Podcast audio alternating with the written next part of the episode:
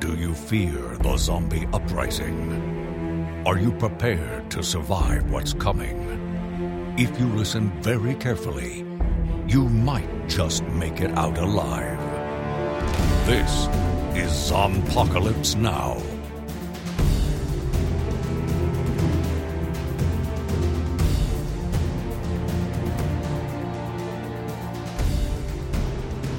So, how are you? I'm all right. How are you doing? I'm doing good. How are things with the filming next door? It's terrible. I will not confirm or deny that I have been standing at my bedroom window, staring out like some sort of Norman Bates-esque, Hitchcockian villain, waiting to see something. In fact, the other day, me and Trinaya were coming in from getting groceries at the same time as one... Oh, for those of you who have not been paying attention, Fear the Walking Dead is filming in my town.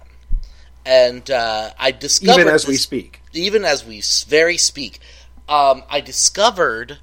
that someone is staying in the Airbnb cabins that are right next door to my house. And so, I stand at my window and wait, and I saw one of them's driving, a big white vehicle, and, I'm like, who is this? Who is this? And so me and Trinaya were coming in from buying groceries at the same time as they were, and so, we stood at the fence, the privacy fence, and stared through the little gaps. And we're like, it's a man, and he's got a bunch of groceries, and he's going to a house. What can we learn from that? It's a hungry man. A hungry man is next door. So that's, that's fun. That's fun to be insane, to be crazy. Well, it seems like it would be a thing that would be relevant to this show, so I can understand your interest and desire. And the fact that you have not managed to get yourself arrested or thrown off a set is actually pretty impressive. That's true. That is very true. I've not been arrested yet. And I have thought about my ninja-like skills and the fact that I know this town better than probably any of the people that are on this set, that I could, hop on a bicycle and ride to, I don't know.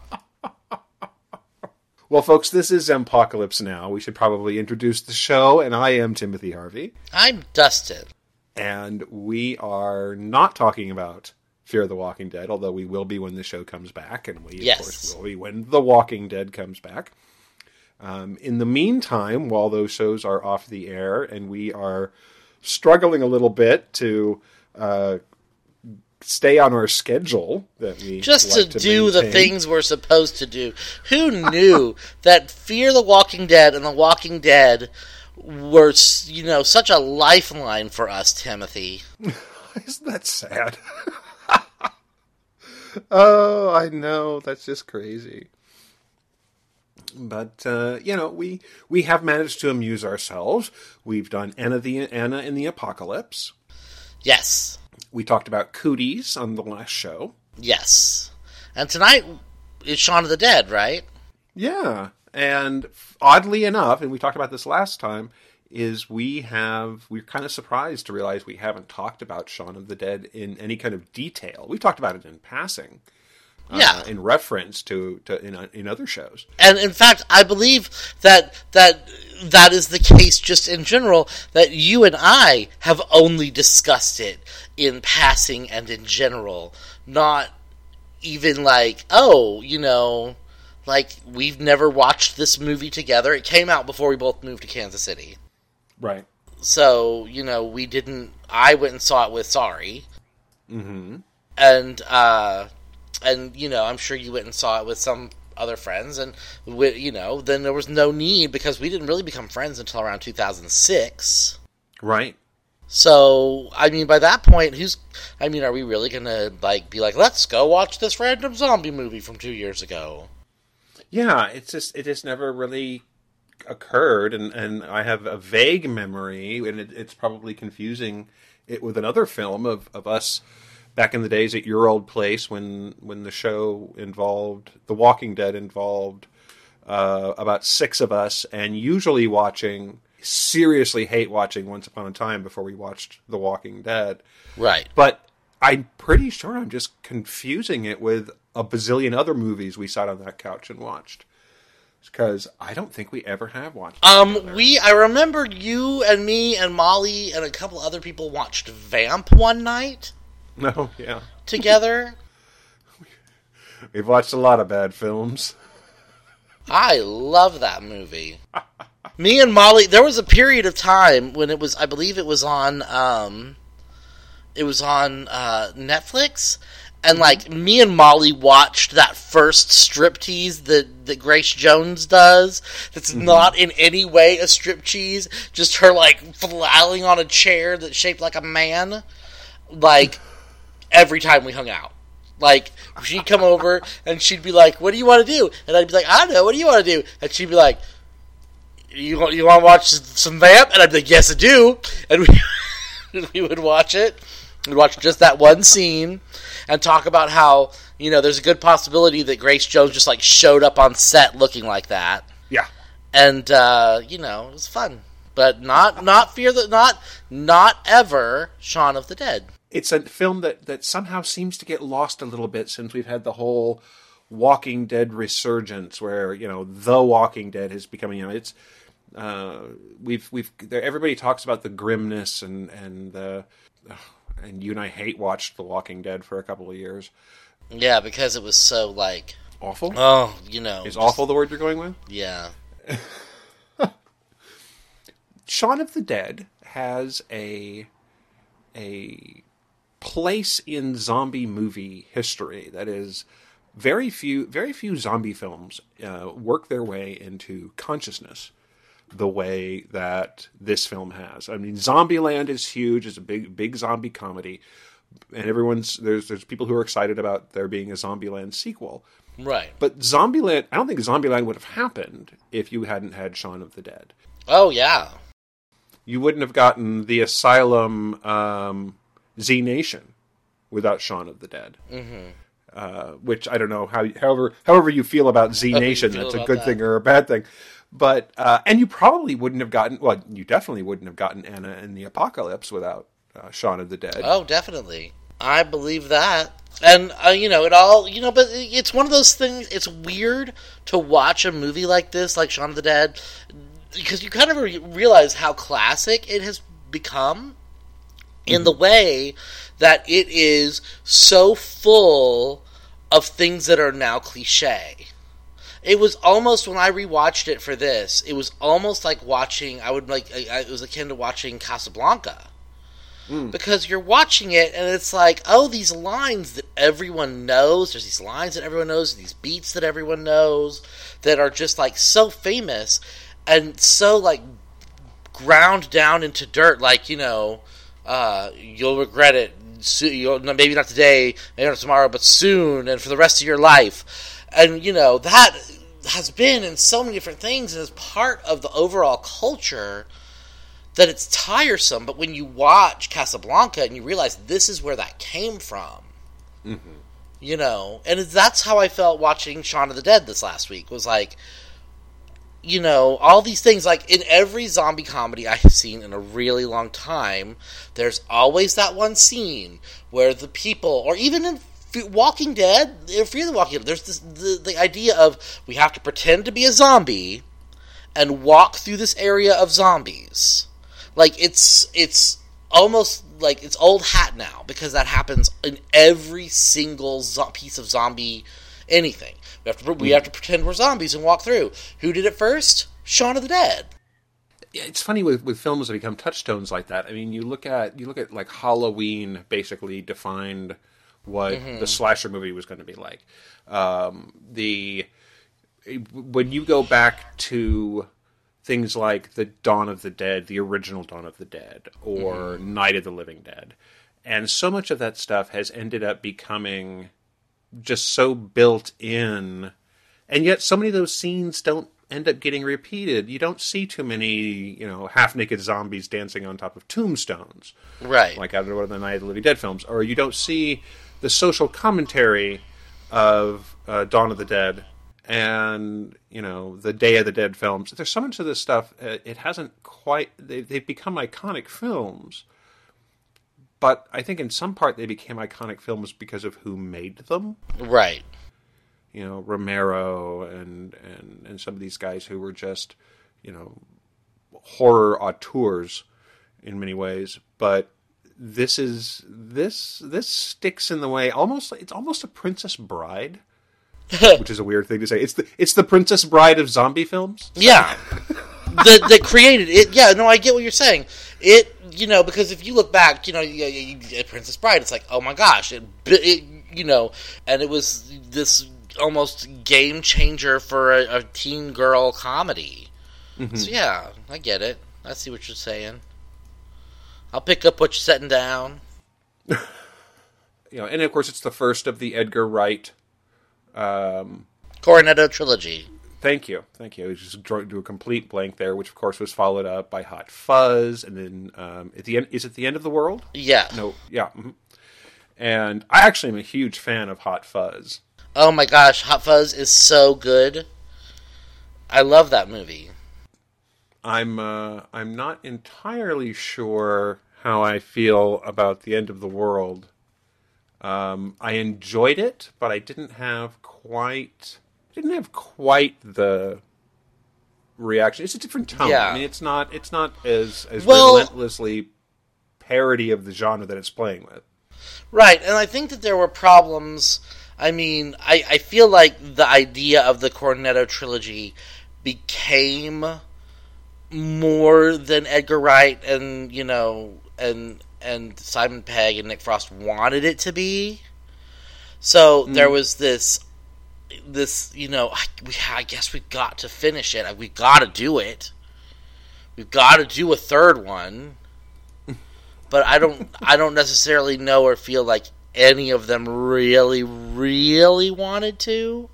Well, and it's not that it's not an entertaining movie, but it just doesn't have the kind of just visceral, comedic ridiculousness. Yeah. I mean, the sort of the reveling in just how silly it ultimately is. Right. So if you have somehow managed to miss Shaun of the Dead, first of all, go get a copy of Shaun of the Dead and watch it. Right. Because it's very funny, and you will be amused greatly, and you'll be shocked how it's not really that old of a film, but everybody involved in that film is people that you know from British comedy, or they've been in a lot of American films, and you look at them and go, God, you guys all look so young. I know. Oh my gosh. Simon Pegg is like, you looked at it like, oh my, he looks so, you know, weathered now, for lack of a better word.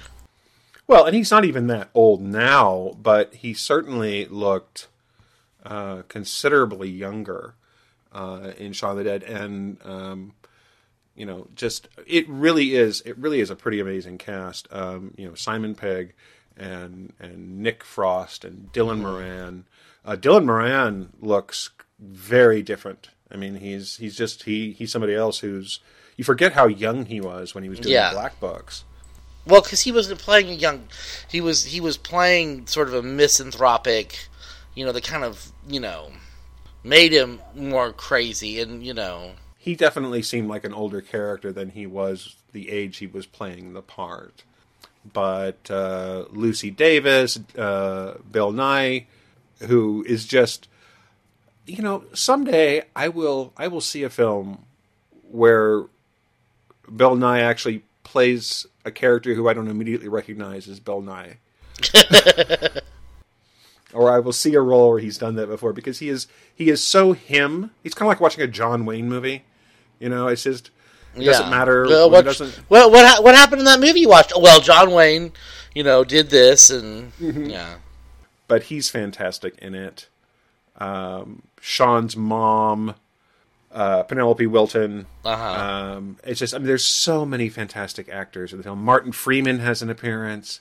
Matt Lucas has an appearance. These are all these British actors who, I mean, certainly Martin Freeman has is become a very, very popular actor. But Matt Lucas spent a couple of years on Doctor Who.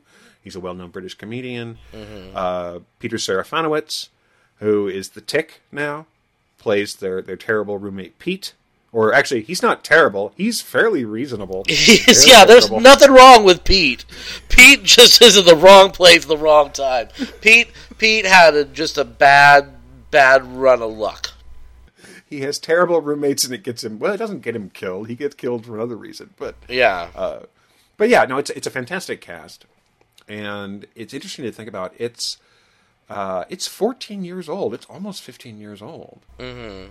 and it doesn't seem like it was that long ago. It has aged extremely well. It doesn't feel like it's tied to a specific time and place. Goes back to, like I said, this is what part of the thing that makes this a classic. This is a classic film because you know the tropes and you see those when you see them, but it's like when you watch Casablanca, you're not really upset. You're not like, oh, damn it, like, you're going to have a beautiful friendship. You're like, wow. It's a classic for a reason. It's mm-hmm. it's iconic for a reason. Right. And this ends up being very much the same way. And I'm looking at the poster, the horizontal poster, where it's the subway car. Oh, yeah, that's a good one. And it's all these zombies, and Shaun's just kind of like looking out of the corner of his eye at all these people who are crammed in there with him. Ever feel like you were surrounded by zombies? And one of the running gags of the first part of the film, which Anna and the Apocalypse played with, is that even before the zombie outbreak strikes, there's a significant chunk of the people around Shaun, including Shaun, who are kind of making their way through lives. Yeah, just going through the motions, not really... Right, yeah. And unfortunately for Shaun, that also extends to his relationship. Yeah, which he is doing real badly. And the woman who plays Liz is named Kate Ashfield. And every single time I watch Shaun of the Dead, I'm like, I have to find out what else she has done. And then I look on her IMDb, and this happens every time I've watched this movie, and go, oh, nothing really. British stuff. Just those British films, those British TV shows, those things. Yeah, she's been a working actress in England, but, like, Shaun of the Dead was her only real... over the pond hit, and she has not done anything that I can see since then that I've had any interest in seeing. No, I mean, she's done quite a bit of work over there. She's been working since about 1994. She's been pretty consistently employed and doing quite a bit. But yeah, that's really her big break over here. And a lot of British actors are like that. They don't necessarily. I mean, England's theatrical and television. They look at... Well, I mean, you and I know who Dylan Moran is because we watched Black Book. Yeah. But nobody else is going to know who Dylan Moran is. People like, we're Lucy Davis. Who's Lucy Davis? Oh, well, she's on Sabrina the Teenage Witch now. Oh, okay. But... Is she really? Yes. Penelope Wilton had a run on Doctor Who. She appeared repeatedly. She's been in a lot of... In fact, I just saw her in something else recently. So she's one of those actors who ends up being... Oh, she was in The Best Exotic Marigold Hotel. She's won a ton of awards. She's been working since the 70s and doing just fantastic work. God, she's been in Downton Abbey... Victoria and Albert. Again, these are British shows, but this is some of the stuff that's running over on, BBC America, PBS, and whatever. Yeah, you've seen her if you don't realize you've seen her. Yeah. Again, this film is full of people that you recognize. And oh, it's that guy. Yeah. Well, and one of the funny jokes about the film is that later in the film, when you meet the counterpart to Sean's group of people, it's full of famous British actors who are in the film for all of like a minute. Well, okay, so if we're going to talk about Shaun of the Dead, we have to first talk about Spaced. Yes. Because that's where the idea for Shaun of the Dead originated, was in an episode of Spaced. Right, and for those of you who are not familiar with Spaced, it was a British sitcom created by Simon Pegg. And Edgar Wright. And Jessica Stevenson was one of the other people who created it. I think she and Simon created it together. Right. And they wrote the show. And then Edgar Wright directed the shows. Right. It's the basic premise of the show is that Simon Pegg's character and the woman, what's her name? Yeah, Daisy Steiner and Tim Bisley. Jessica Stevenson and Simon Pegg, respectively. Right. Were both dumped by their significant other on the same day. And they are looking for an apartment to rent, and somehow they end up looking together. They're both dumped on the same day, and they frequent the same coffee shop while they look for apartments, and they end up becoming friends. And the next thing they know, they find a 2-bedroom apartment that they could rent together, but the landlady will only rent it to a couple. Mm-hmm. And so Daisy and Tim decide to pretend they are a couple to get the apartment.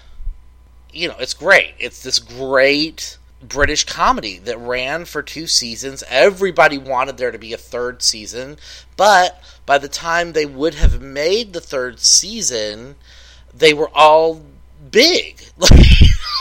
They had all gotten better jobs, and so basically there's a scene in so Tim, which is Simon Pegg's character, is this like loser, and he plays video games. He wants to be a comics artist, but he ends up not doing a lot of drawing. He plays a lot of video games. He plays a lot of Resident Evil, because it's circa 1999-2000 is when the show is set. And they decide he goes to the pub. I can't remember why he ends up going to the pub. No, I don't. I don't remember either, but he ends up going to the pub and having this massive fantasy about shooting zombies in the pub. And that small nugget of an idea stuck with Simon Pegg and Edgar Wright until they had to write Shaun of the Dead. And the rest is history.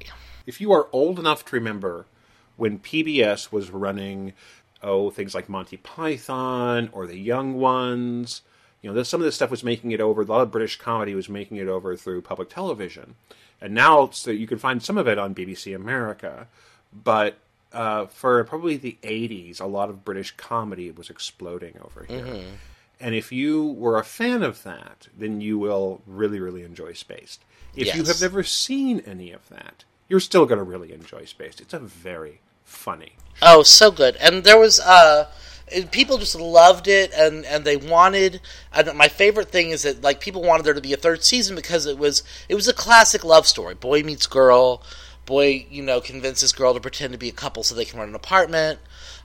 Boy and girl fall in love, but refuse to tell the other one that they're in love with each other. Of course. And so it was at that stage where they where the audience knew that Tim and Daisy were in love. Tim knew he loved Daisy. Daisy knew she loved Tim, but neither one of them wanted to admit it to the other one. Right. And then the show ended. Yeah. And so there was this, huge, please, let's make a new one, let's make a new one, let's make a new one. And it never happened, but there is a documentary about Spaced that is about the making of the show and what led up to it and what came after it and all that stuff. And at the end, they go to the house where Spaced was filmed. to like the actual, then they want to do a tour of the house, but they knock on the door and no one's there, and it's like it's Simon Pegg and what's her name, the actress, and Edgar Wright, and they're all kind of standing out there in front of the place, and this camera crew's all there, and like they said we would, you know, we said we'd be here at 10:30. Like, I wonder where everybody is. And you're like, well, I guess they're not here, and so they all leave. And then as soon as they leave, Simon Pegg as Tim opens the door and looks out. And he's dressed as him. He's got the little goatee and everything and the little beanie cap. And he's holding a baby. And he's patting the baby on the bottom. The baby's like cooing and whatever.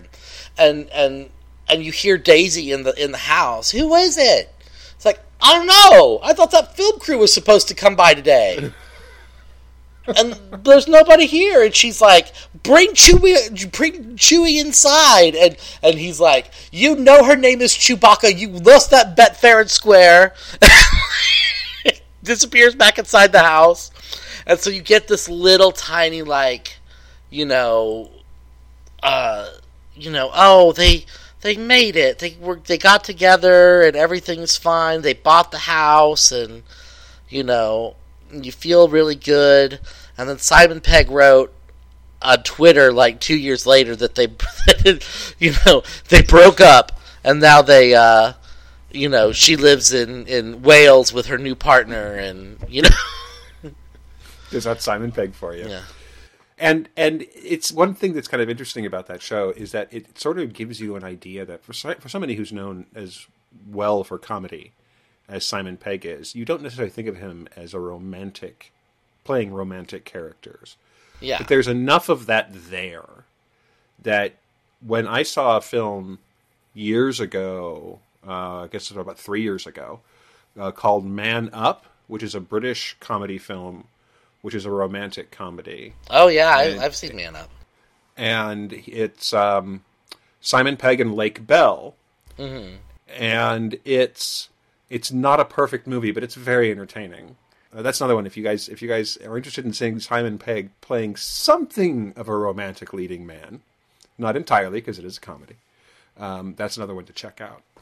Yeah. So anyway, we've talked about everything except for Shaun of the Dead. Well, and it's weird because you almost feel like you don't have to describe the film. Because everybody should have seen it by now.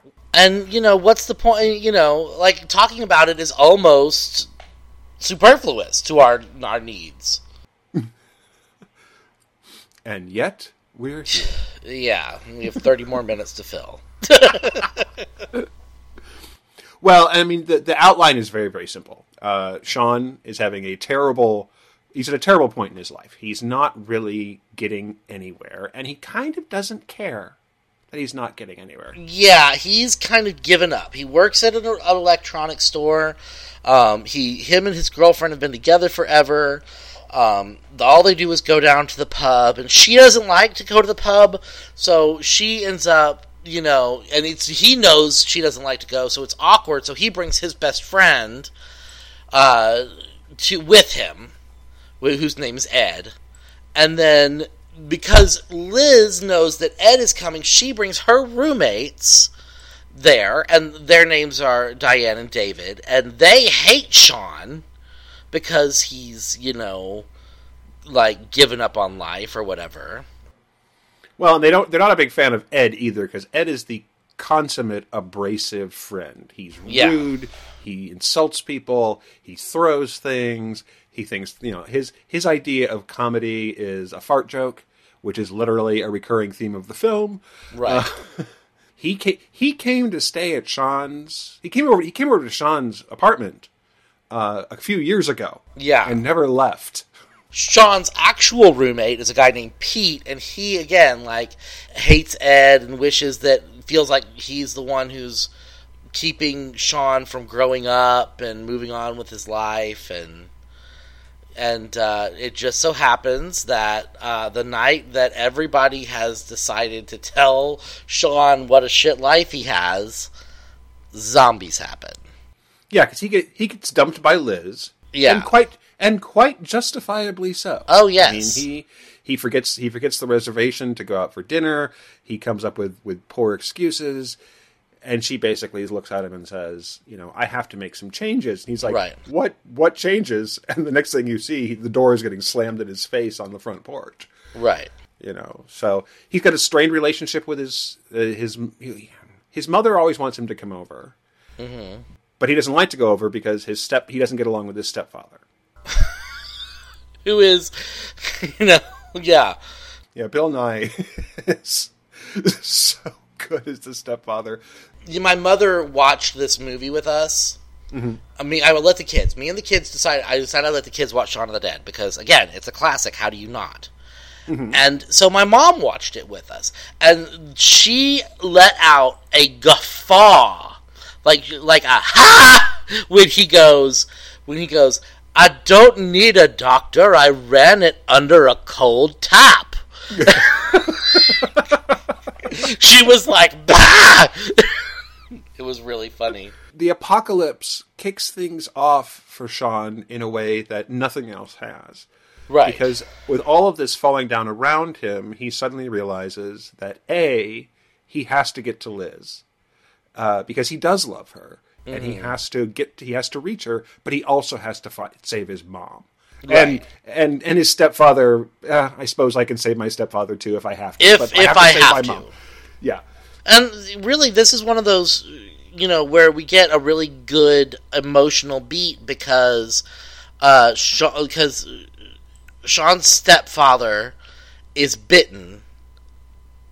And so they're like, oh, well, we got to kill him. But then you can't kill him because, you know, his mom won't go without him. And so they bring him, and then as he is dying, he and Shaun have this, like, really sweet moment together where he's like, you know, you were so angry and you just lost your dad, and here I come along and, you know, I wanted to be a good man for you and show you what a strong man could be, and, you know, I did it wrong, basically. And Shaun has to realizes in that moment that he's been misjudging this guy. Mm-hmm. And, I mean, in the middle of all of this, you know, zombies attacking, a fair amount of just ridiculous, you know, character humor. And not only that, but there's no time or space for there to be any kind of real reconciliation because Philip is dying. Yeah. Right there. And, you know, it's, you know, while Shaun and Philip can reconcile a little bit, they'll never have a relationship because he's not going to make it. Now, it does lead to a very funny bit where he turns in the car. And, of course, this is his fancy car. Yes. That nobody wants Ed to drive because Ed drives like he's a lunatic. You know, he's playing Death Race 2000 with the zombies on the road here, and, or Grand Theft Auto for those of you who haven't seen. Oh my gosh, yeah. Ed does not take any of this seriously. He's having a great time. Yeah, as far as he's concerned, the zombie apocalypse is the time to play. Yeah. And so Philip turns in the car, and they're like, "Oh, we have to get out!" And Shaun's mom is like, "Oh, I can't leave him behind." And Shaun's like, "Mom, he's not Philip anymore. The man you love, there's nothing left." And just then, Philip's zombie reaches across the seat and turns the radio off because he never could stand the loud music. Everyone just kind of stops and looks at him. It's like, oh, well, there's that.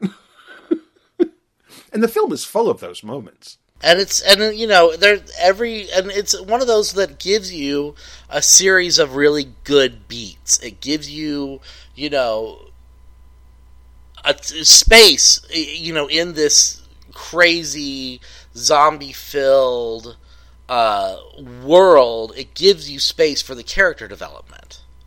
You know, Barbara, Shaun's mother, and Shaun are able to reconcile. Liz is able to meet her and learn about this family that Shaun came from, and Liz and Shaun are able to reconcile, and you know, Ed doesn't grow in any way, shape, or form. No, well, no, his his character isn't meant to grow. Well, right. I would say he grows a little bit, because Shaun does get his big explosion at him.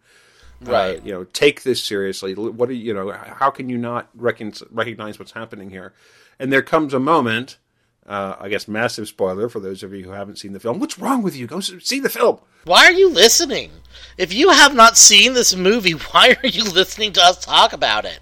I mean, yes, please continue to listen to us talk about it. But, But watch the movie.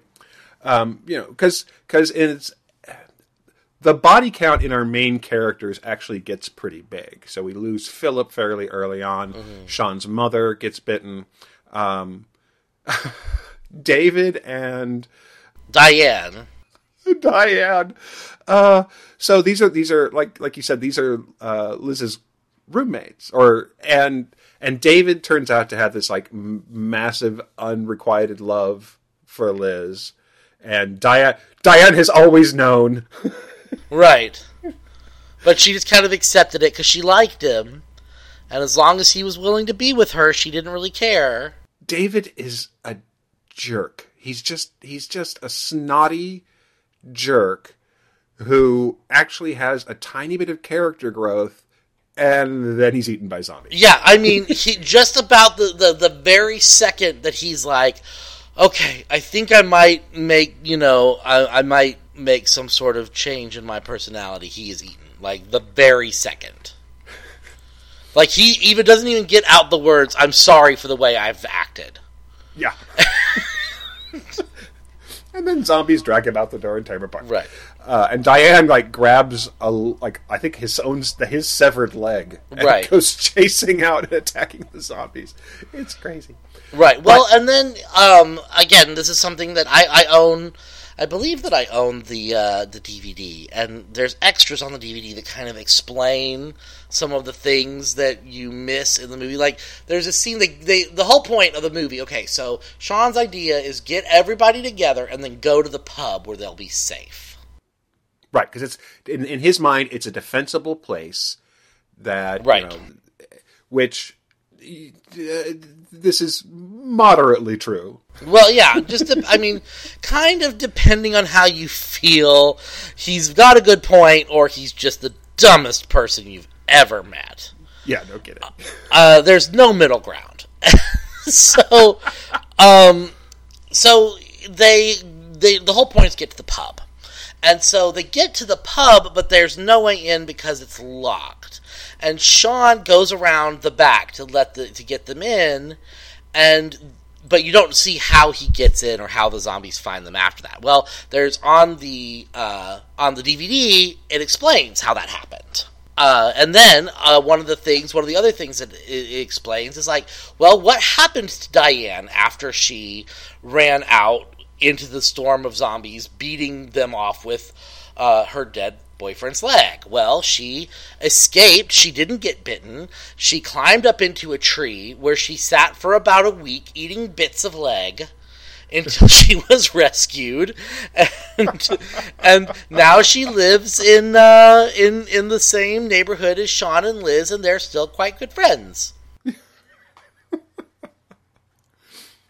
Yeah, because in some ways, even though there is a fair amount of growth in these characters, Sean discovers something to fight for. He discovers someone to fight for.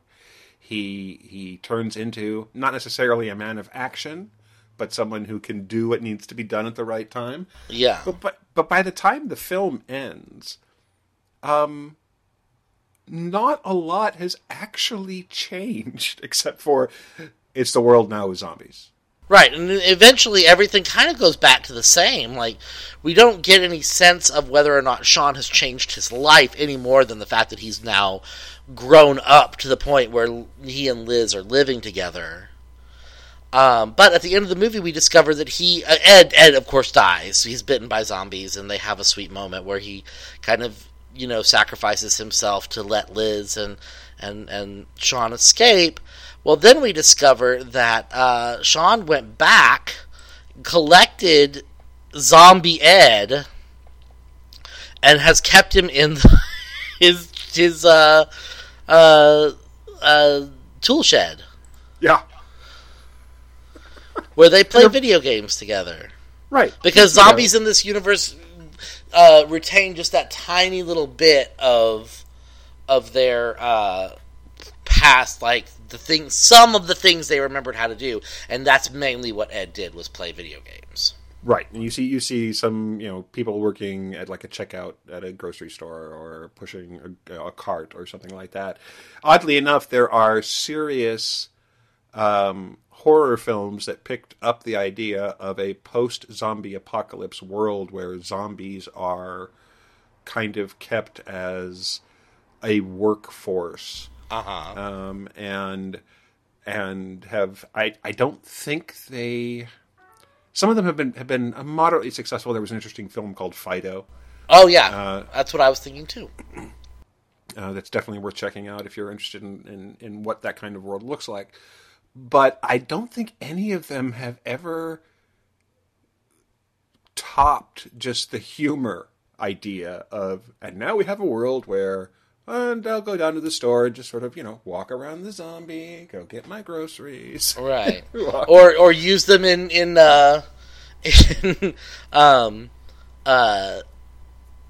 video, like game shows. Yeah.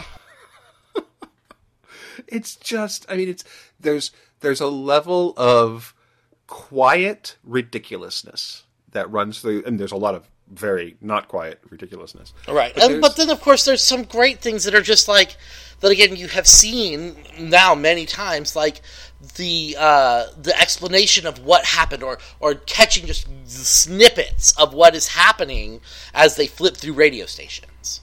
Oh, yeah. That happened in Anna and the Apocalypse. Yeah, it's become a trope, and it's, where it you see, you don't just see it in zombie movies or horror films, where if you turn on the television at any given time in a lot of movies, you will hear that part of the story that is relevant to what's going on. At that second, and then, Right, and in this particular case, it's literally every channel is like the next sentence. Yeah.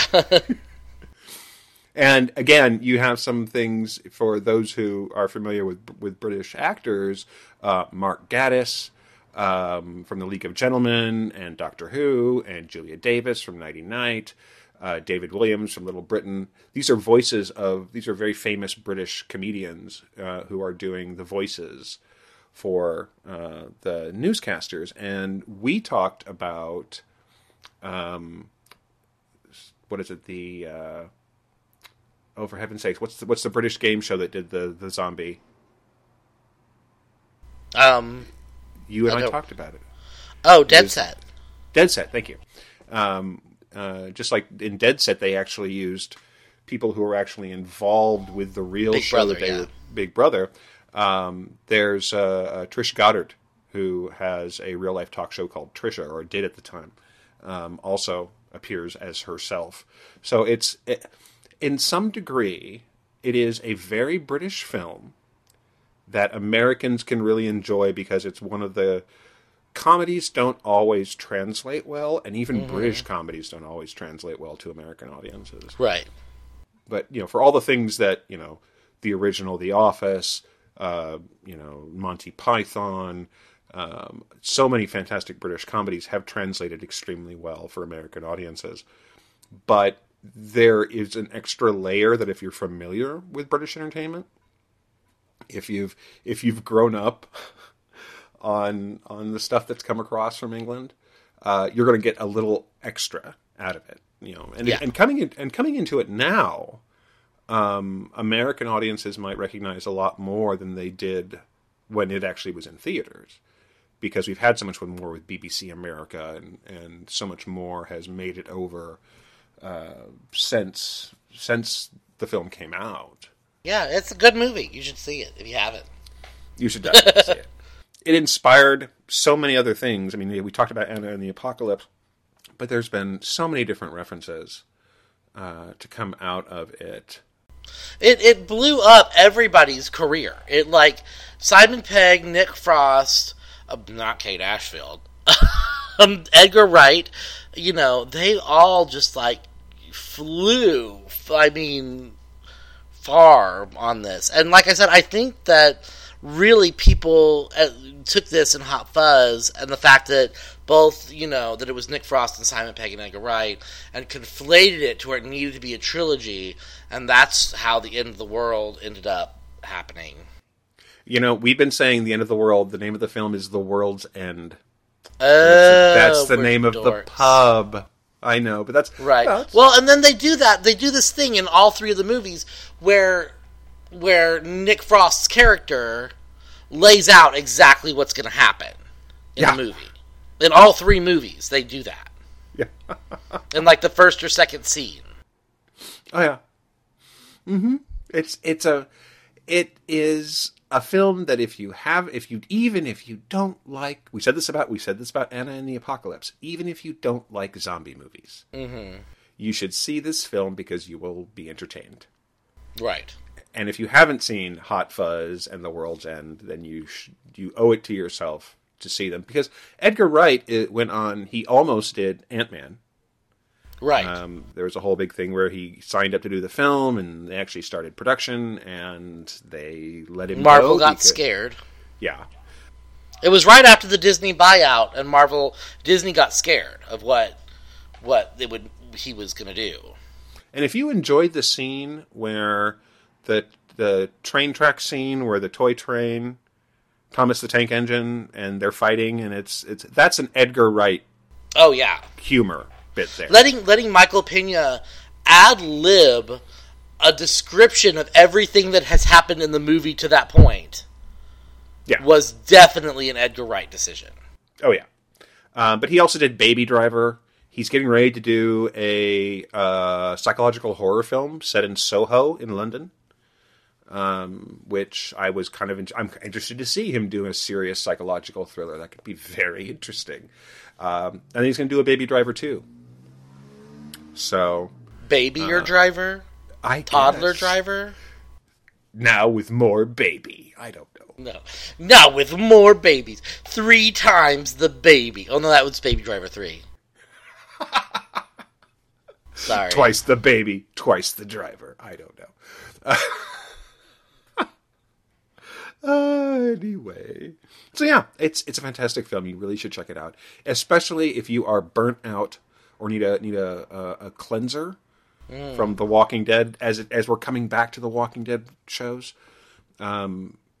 This, Anna the Apocalypse, Cooties. There's a reason we've been talking about the funny films, right? Because we enjoy the funny films too, and we needed a cleanser, a mental wipe from all the things with The Walking Dead universe. So, all right.